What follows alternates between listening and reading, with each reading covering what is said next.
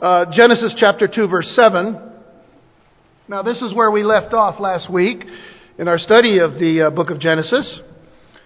But at the same time, I would like for you also, well, keep your finger there and then turn over to Luke chapter 18. Luke chapter 18, verses 31 through 34. It has been my desire, and, and I hope and pray that the Lord has brought me to this point where I could see us tying together what we've been studying in the book of Genesis with the resurrection of Jesus Christ. And so, we left off in verse 7 last time, not fully uh, expositing this particular verse, so we'll try to do some of that today. Genesis 2, verse 7 says, And the Lord God formed man of the dust of the ground and breathed into his nostrils the breath of life, and man became a living soul. And then in Luke chapter 18, verses 31 through 34, Jesus with the twelve disciples, it tells us that he took unto them the twelve and said unto them, Behold, we go up to Jerusalem and all things that, were, that are written by the prophets concerning the Son of Man shall be accomplished. For he shall be delivered unto the Gentiles, and shall be mocked, and spitefully entreated, and spitted upon. And they shall scourge him, and put him to death. And the third day he shall rise again. And they understood none of these things. And this saying was hid from them. Neither knew they the things which were spoken. Shall we pray? Father, it is our great desire this morning, on this Resurrection Sunday, to give you all the praise, honor, and glory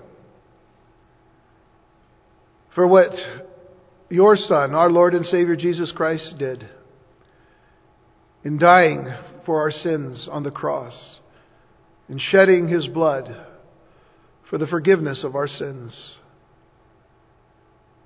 and then for rising from the dead, that we who believe in his resurrection will have the blessings of eternal life. We are so grateful for this. And now, Lord, we pray that we will see the full picture from beginning to where we are now and even to the day of Jesus' return. May we see, Lord God, the grander picture as you have planned it, as you have made it for us to understand on this side of the cross. We thank you for this now in Jesus' name.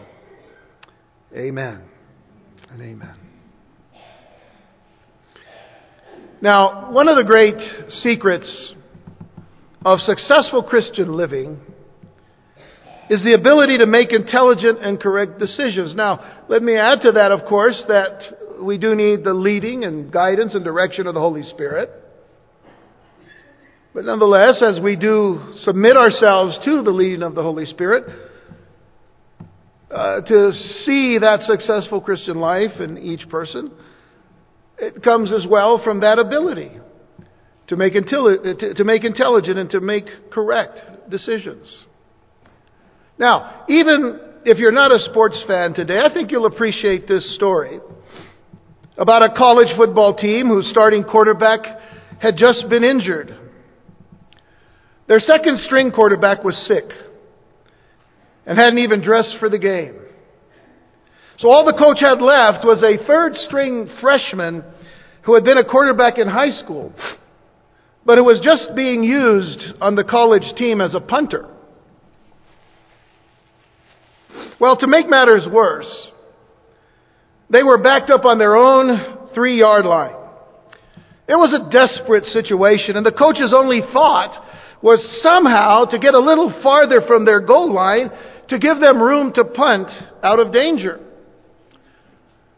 So, sending in the third string quarterback, the coach said to him, Son, I want you to hand off to the big fullback Kowalski for the next two plays.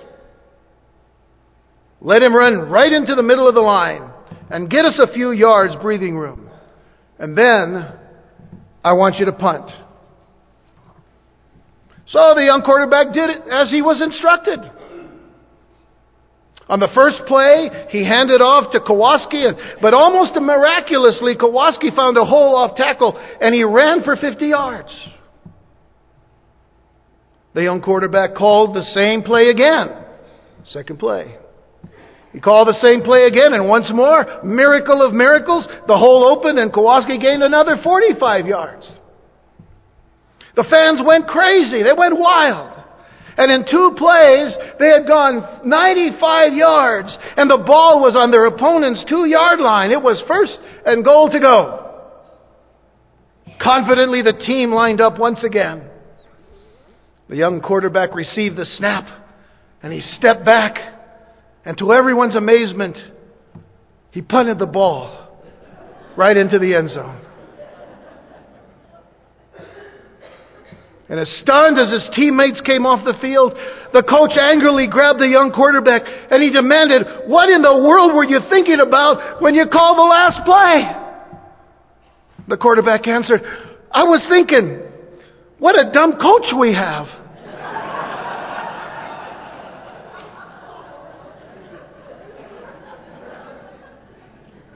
Now, now the story may sound ridiculous, but the truth of the matter is that many college and professional coaches today do not expect their quarterbacks to make decisions.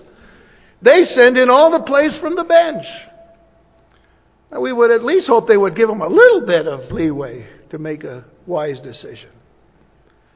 But now, obviously, we're not here this morning to talk about football.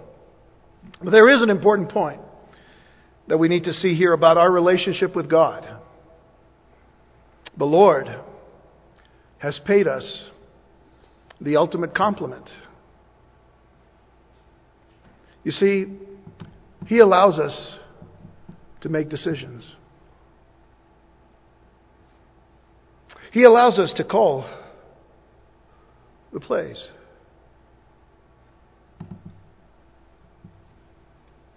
Think about it. He allows us to make our own decisions.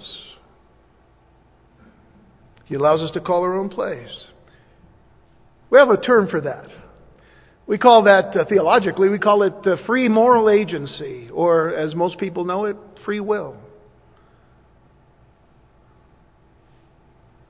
You see, when He created us in His own image, this was primary among the characteristics with which He endowed us the ability to understand, the ability to reason, and the ability to choose. And you know what's beautiful about that particular thing is that God didn't create us to make us love Him. He created us so that we, out of our own desire, our own choice, our own reason, our own understanding, to love Him freely. That's a beautiful thing, isn't it? But in the midst of all of that, we realize that we can also make wrong choices. You see, as we've journeyed through the initial pages of the book of Genesis, we've been amazed We've been amazed at the creative power of God to speak the heavens and the earth and all that is in them into existence and, and to form the universe and the earth, the great sea creatures and the land animals within the framework of six 24 hour days. And on that sixth day, we marvel that God chose to make man the pinnacle of all of his creation, the summit, the height, the peak, the apex of all that he created. And we know this, for he stamped his image on man. He stamped his own image on man. Not on any other creature, not on any other thing that he created, just on man. We read back in Genesis chapter 1, verses 26 and 27, and God said, Let us make man in our image, after our likeness The triune Godhead, the Father, Son, Holy Spirit, the one true God in three persons, said, Let us make man in our image, after our likeness, and let them have dominion over the fish of the sea, and over the fowl of the air, and over the cattle, and over all the earth, and over every creeping thing that creepeth upon the earth. So God created man in his own image. In the image of God created he him, male and female created he them. But what did God use to make man? Of what are we made? Well, when we come back to our text today in verse 7, we are told that. It says, And the Lord God formed man. The word man there is in the Hebrew where we get our word for Adam, the name Adam. The Lord God formed Adam of the dust of the ground and breathed into his nostrils the breath of life, and man became a living soul. Simply put, to answer that question of what are we made, simply put, we're made of dust and glory. We're made of dust and glory. There's probably no profounder verse of Scripture in describing who we are and what we are. A combination of what is low and what is high. It is our unique role to combine both dust and glory. When God created man, He made him out of the most basic elements the dust of the ground. You know, there's nothing spectacular in what man is made of, only in the way those basic things are organized. That's what's spectacular. But if it's just uh, the elements themselves, no big deal when you think about it. John Phillips, in his commentary on Genesis, writes this. He says, Suppose we, uh, we were going to make a human body. We would need 58 pounds of oxygen and 50 quarts of water, 2 ounces of salt, 3 pounds of calcium, 24 pounds of carbon, and some chlorine, phosphorus, fat, iron, sulfur, and glycerin. We bring the items home. So much dust and some water. There it is. Our do-it-yourself kit for making a human body. The only problem is with the instructions. The human body is so complex an entity that no scientist can comprehend more than a fraction of its composition and functions. Many times I've told you, you know, if we were to just break down the, uh, you know, the body into its basic uh, essential elements before us, we'd probably be worth about a dollar seventy-six.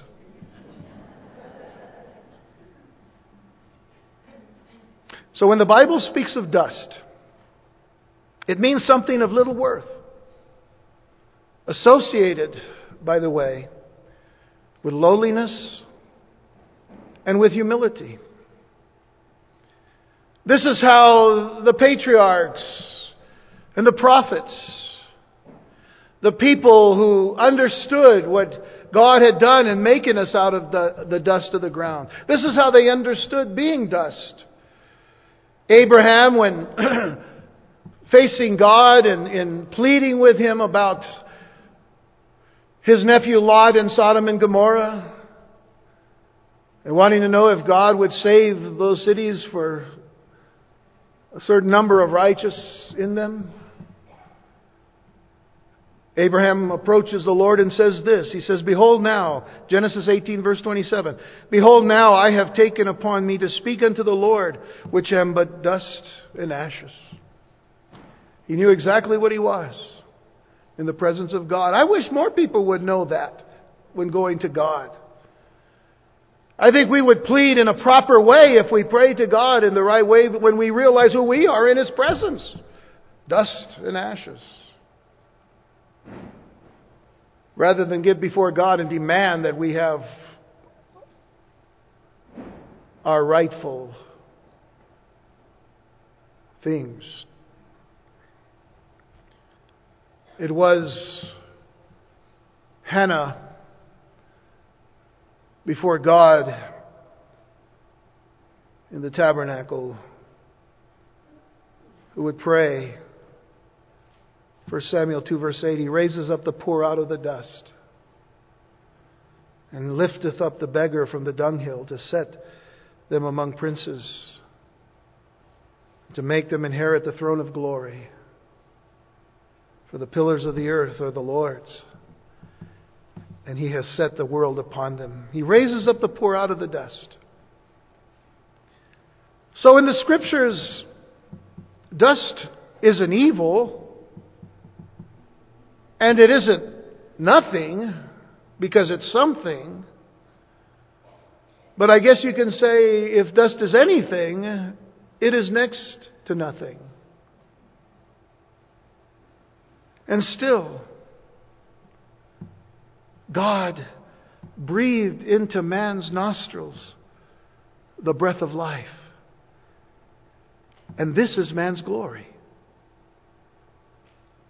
We, made out of the dust of the ground, still receive the breath of God.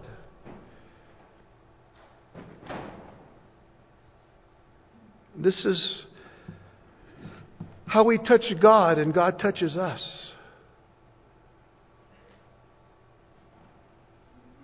For we're not like the animals. You see, the Ruach of God gave man life.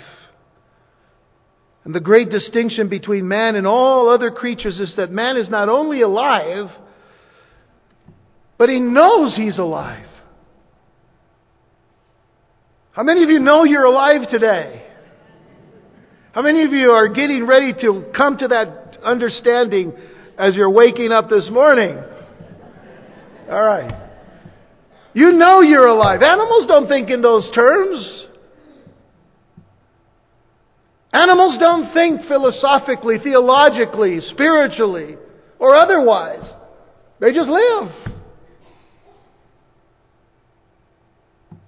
We think about who we are, what we are, where we are, why we are, when we are, how we are. We're so different.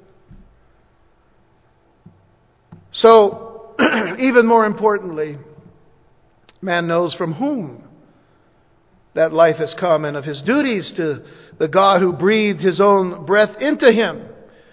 And may I say to you that breathing man is without excuse. Here's another question for you this morning. How many of you are breathing today? Half of us are breathing. That's pretty good. That's a lot better than the three people who always raise their hands when I ask for a question. How many of you are breathing today? Please let me see. Oh, good. All right. At least I'm getting you to do a little exercise today. Let's do the wave. All right. And you're breathing. Guess what? You're without excuse. You know who made you. Paul tells us that in Romans chapter 1 verses 19 and 20. Because that which may be known of God is manifest in them for God has showed it unto them, for the invisible things of Him from the creation of the world are clearly seen, being understood, notice, by the things that are made, even His eternal power and Godhead, so that they're without excuse. Now you might be asking the question, so what does all of this have to do with Resurrection Sunday? What does all this have to do with Jesus rising from the dead? Well, I tell you what, let's get back to the disciples here, the 12, in Luke 18. Begin to start weaving our way to combining these thoughts. Consider what Jesus told them. And, and by the way, he told them this not just once. There are four other recorded times that he tells them these things. Luke 18 verses 31 to 34. Then he took unto him the twelve and said unto them, Behold, we go up to Jerusalem and all things that are written by the prophets concerning the Son of Man shall be accomplished. What does that tell you? It tells us that Jesus knew exactly what was going to happen. Jesus knew exactly what he was going to do. Jesus knew exactly what needed to be done for the sins of men. And then he said to them, For he shall be delivered unto the Gentiles, and shall be mocked, and spitefully entreated and spitted on and they shall scourge him and put him to death. And the third day he shall rise again. But I want you to notice verse 34. after Jesus says these things, what the disciples are thinking. And they understood none of these things. Whoa. They understood none of these things. And this saying was hid from them. Neither knew they the things which were spoken. I suppose if, if, if there was a way to express how they were looking at Jesus when Jesus mentioned this, it would probably be, you know, the deer in the headlight thing. It would probably be, duh? As, as best a picture as we can draw of that very moment when Jesus says these things and they understood none of them. What did they not understand about Jesus being delivered to the Gentiles? About being mocked and insulted and spit upon and beaten and put to death, only to rise again on the third day? I mean, it seems so clear to us, doesn't it? Yeah. we, you know, we might say that uh, they just didn't get it. We might say that it didn't sink into them quite yet. At the moment, they were still disciples instead of apostles. That was their grades, by the way, you know, so far. Or maybe they just weren't ready to learn. But I want you to consider something that the apostle Paul writes to the Corinthian church in 1 Corinthians chapter 2 verses 6 through 8. And it's really in verse 8 that we need to look at this. But verse 6 says, Howbeit we speak wisdom among them that are perfect or complete, yet not the wisdom of this world, nor of the princes of this world that come to naught but we speak the wisdom of God in a mystery. Now, there's this very, very important word there that he mentions a mystery. But we speak the wisdom of God in a mystery, even the hidden wisdom which God ordained before the world unto our glory, even before creation. This was already uh, in God's heart and mind. And I want you to notice that in verse 8 it says, Which none of the princes or rulers of this world knew, for had they known it, they would not have crucified the Lord of glory.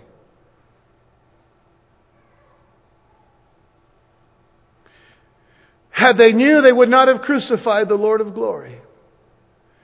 Had they known the mystery. Know, we could take that mystery back a long, long way. We could go back and say, Do you know what the mystery is? The mystery is that the very Lord that you've crucified is the Lord who created the heavens and the earth.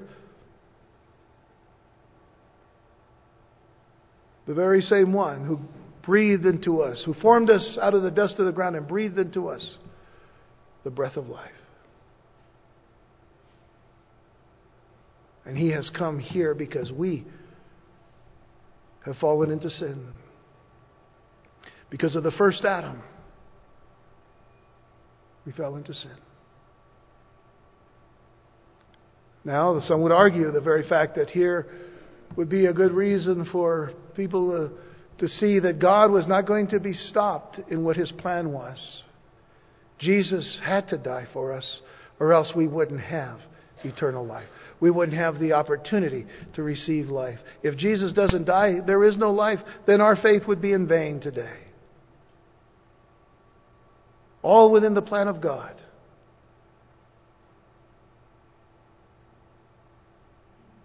Pontius Pilate, Caiaphas, the high priest, the members of the Sanhedrin, even the Roman soldiers, if they had understood who Jesus was, they would not have crucified the Lord of glory. but here's a question for you today. Do you understand this on this side of the cross? Do you understand now on this side of the cross who Jesus is? What Jesus did? Why Jesus came? Why we are celebrating today the resurrection of Jesus Christ? Why are we, why are we rejoicing today? Do we understand all of this on this side of the cross? You see in 1 Corinthians 1, the previous chapter of the text I just read, in verse 18 it says, For the preaching of the cross is to them that perish foolishness. But unto us which are saved, it is the power of God. Unto us which are saved, saved because we believe that Jesus Christ rose from the dead. And that is the power of God, just as Paul said in, in, in Romans chapter 1. When he said, I'm not ashamed of the gospel of Christ, for it is the power of God unto salvation to all who believe, to the Jew first, and also to the Gentile. It is the power of God. Had we known the power of Jesus, who would have crucified him? But you see, that's the mystery. That's the mystery. Without him dying, we have no hope. So here are the facts that we need to know and to understand. First of all, we were created by God. We were created by God. Not to, we're not the product of some galactic accident. We were created by God. Secondly, we need to know and understand that we were created in God's image. Unlike angels and animals, we can have a very special relationship with God. Because He created us in His image. Therefore, we have everything we need so that we can have that blessed fellowship and relationship with God. Thirdly, though, we need to know and understand that we were created to have dominion over the earth. We've read this as much in chapters 1 and 2. But what happened to change all of that? Well, chapter 3 of Genesis tells us that when Adam believed Satan's lie and, and ate of the fruit of the tree of the knowledge of good and evil, that he lost that kingship, that position, that place of, of, of overseeing and, and having that dominion over all the earth. And now sin and death is what reigns over the earth.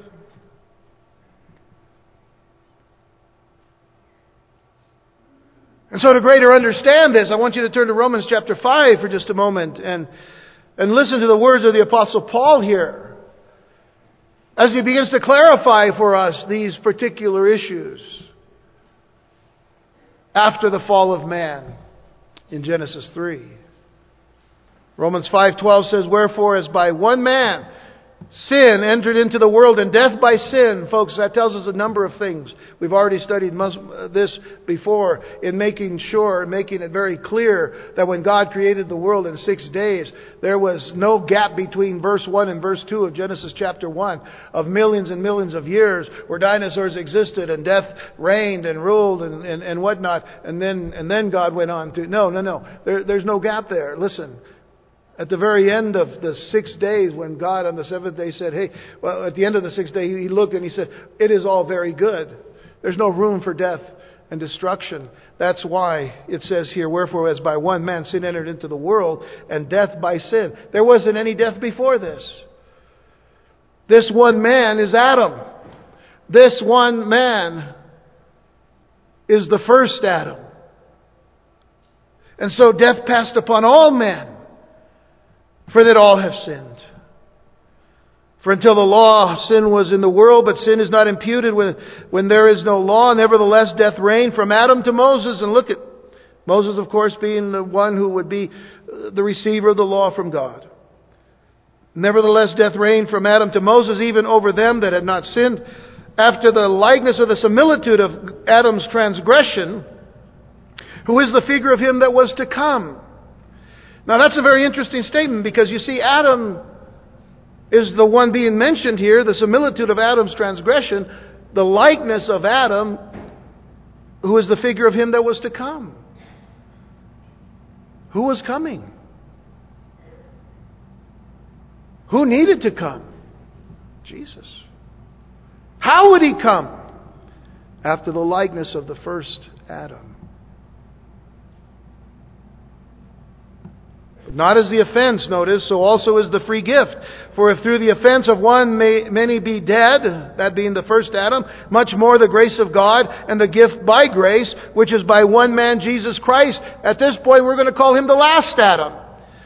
And it says, which is by one man, Jesus Christ, has abounded unto many. And not as it was by one that sinned, so is the gift. For the judgment was by one to condemnation, the first Adam, but the free gift is of many offenses unto justification. That again, by, this, by the last Adam. For if by one man's offense death reigned by one, much more they which receive abundance of grace and of the gift of righteousness shall reign in life by one Jesus Christ, the last Adam. Therefore, as by the offense of one judgment came upon all men to condemnation, even so by the righteousness of one the free gift came upon all, upon all men unto justification of life. For as by one man's disobedience many were made sinners, so by the obedience of one shall many be made righteous. Moreover, the law entered that the offense might abound, but where sin abounded, grace did much more abound. That as sin has reigned unto death, even so might grace reign through righteousness unto eternal life by Jesus Christ our Lord, the last Adam. Why am I calling him that? Because the picture that we see from beginning to end, from tying together the very fact that we were created in the image of God, that God made us out of the dust of the ground, that God breathed into us the breath of life. We went from life to death. But without the second Adam, we could not go back to life. Because of the second Adam, we can go from life to death to life again. And this is what this day is all about. This is what this day is all about. It is about the last Adam. Jesus Christ, the creator of heaven and earth. We've studied that already extensively in the last 12 weeks of our study of the book of Genesis. Jesus Christ is the creator of heaven and earth. Colossians chapter 1. Read it. Not now, but read it later. Jesus Christ, the creator of the heaven and earth, the one who formed the first Adam from the dust of the ground, the one who breathed life into the first Adam, the one who made the first Adam a living soul far above and beyond the rest of creation, the one who would leave his throne with the Father to come to this earth that he had created, to take upon himself the covering of the dust of the ground. Think about it.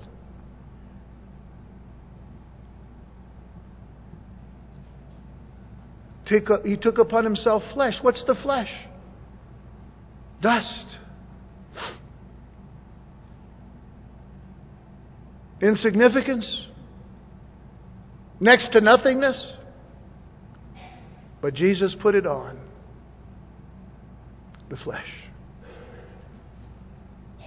And then he took in the breathable atmosphere that he so wisely created for life. And all of this he did because of what the first Adam did in disobedience. That's what Jesus came to do. That's what Jesus came to do.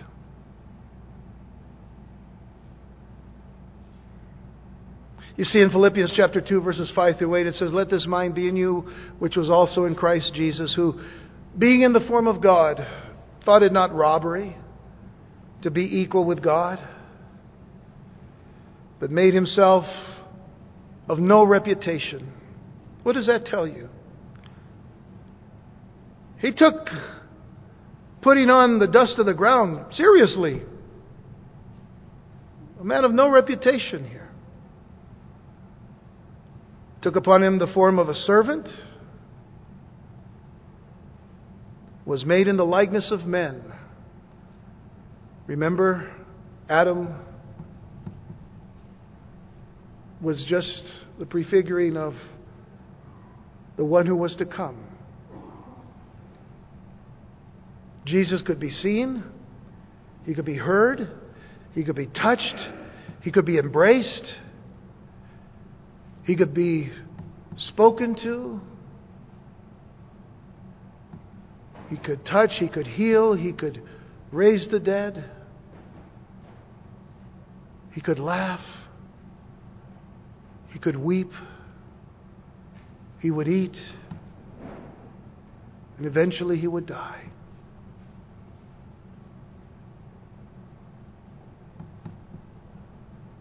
And being found in fashion as a man, he humbled himself.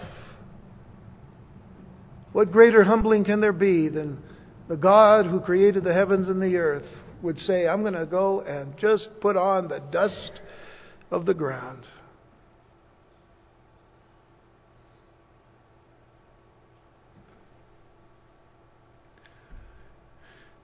You know, being rich doesn't make your dust any better than the one who's poor.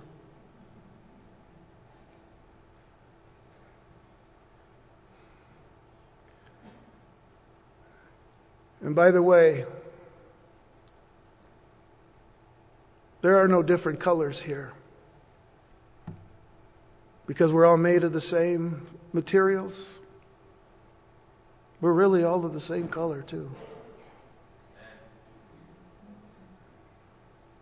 One color doesn't make us better than another.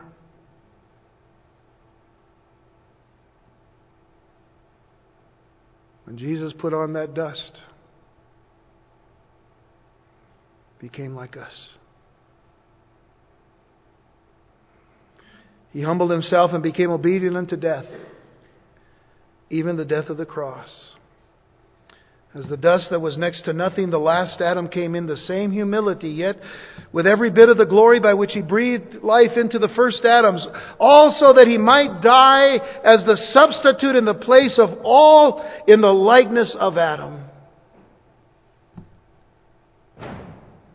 And this particular thought of the first Adam and the, and the last Adam is, is made clear by the Apostle Paul in 1 Corinthians 15 when he begins in verse 45. And so it is written, the first Adam, or the first man Adam, was made a living soul.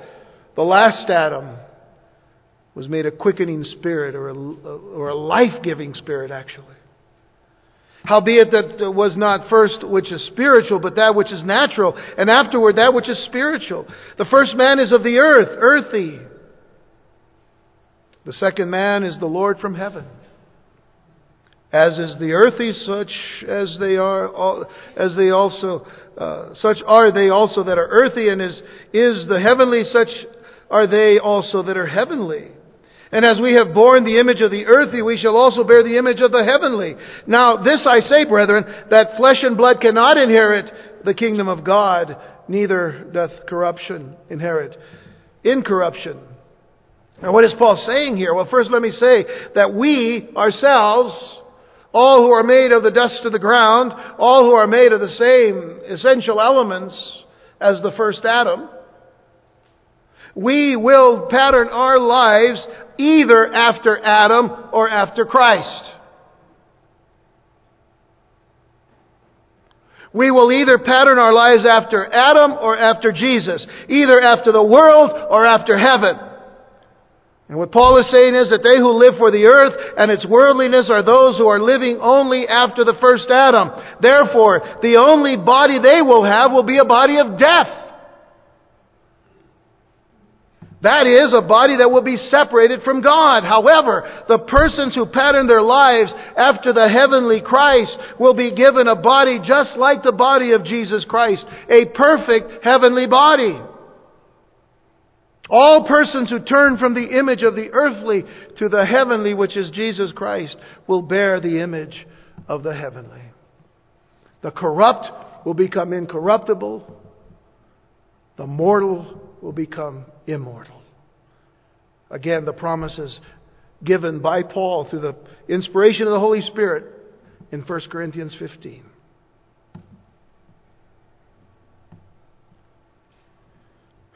So, after the resurrection of Jesus,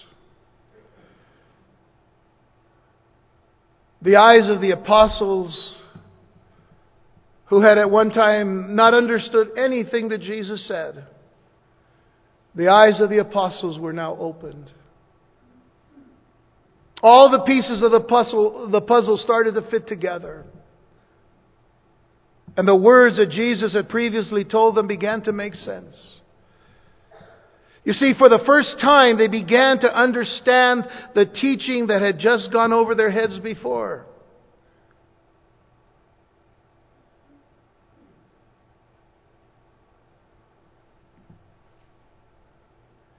You see, where were the apostles when Jesus was on the cross? We know of only one, John. who was there. Where had all the others gone? But after the resurrection, then things began to make sense. You see, it was on the other side of the cross. We're on that side now. So, what do we understand?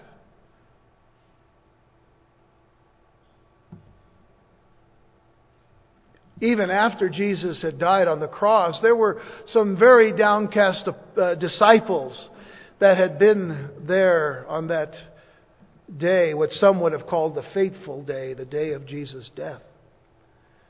But to the downcast disciples on the road to Emmaus following the death and the burial of Jesus, this is what the Lord did. If you'll turn to Luke chapter 24, we're going to close with this now, but this binds it all together, what we began earlier today.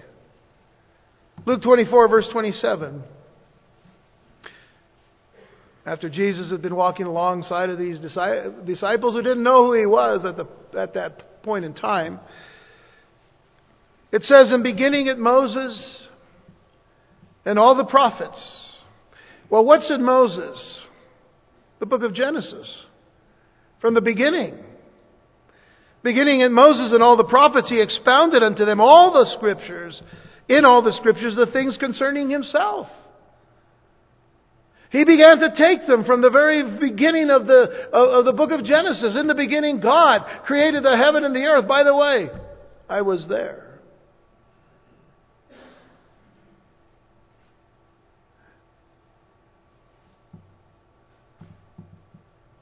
And they drew nigh unto the village whither they went, and he made as though he would have gone further. But they constrained him, saying, Abide with us, for it is toward evening, and the day is far spent. And he went in to tarry with them. And it came to pass, as he sat at meat with them, he took bread and blessed it, and brake, and gave to them. He began to share a meal. But as he took the bread, as he broke the bread, as he blessed it, it tells us in the next verse their eyes were open. And they knew him.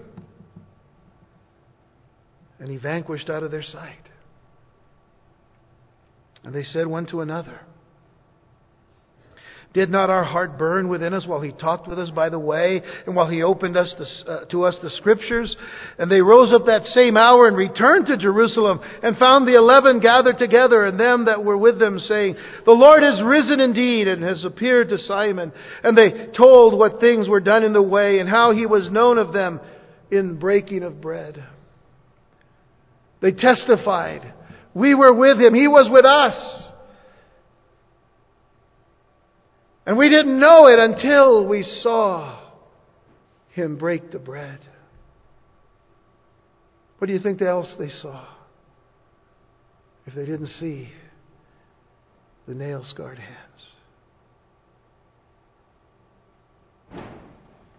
Their eyes were open. And Jesus said, Now you know. Now you understand. Goodbye. And he was gone.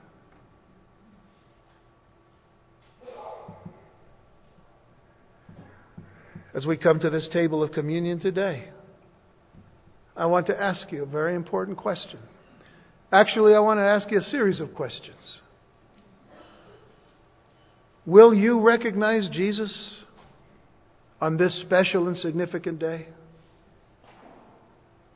Will you recognize him? Will you receive him if you haven't already? You see, Jesus Never stops inviting us to come to Him. Come to me, He says. I'm risen from the dead. I'm alive today. Come unto me, all you who labor and are heavy laden, I'll give you rest. Quit going through life in this restless state of wonder and confusion. If you recognize me, If you see the scars in my wrists, it's me. So if if you haven't already received him, will you receive him today? Will you choose Jesus Christ today? Because you see, he gave you that wonderful, wonderful privilege. We're not here to force you to love Jesus. We want you to know that from your heart you can choose to love him for the things that he did for you. And you can say right where you are, if you've never said this before, Lord Jesus,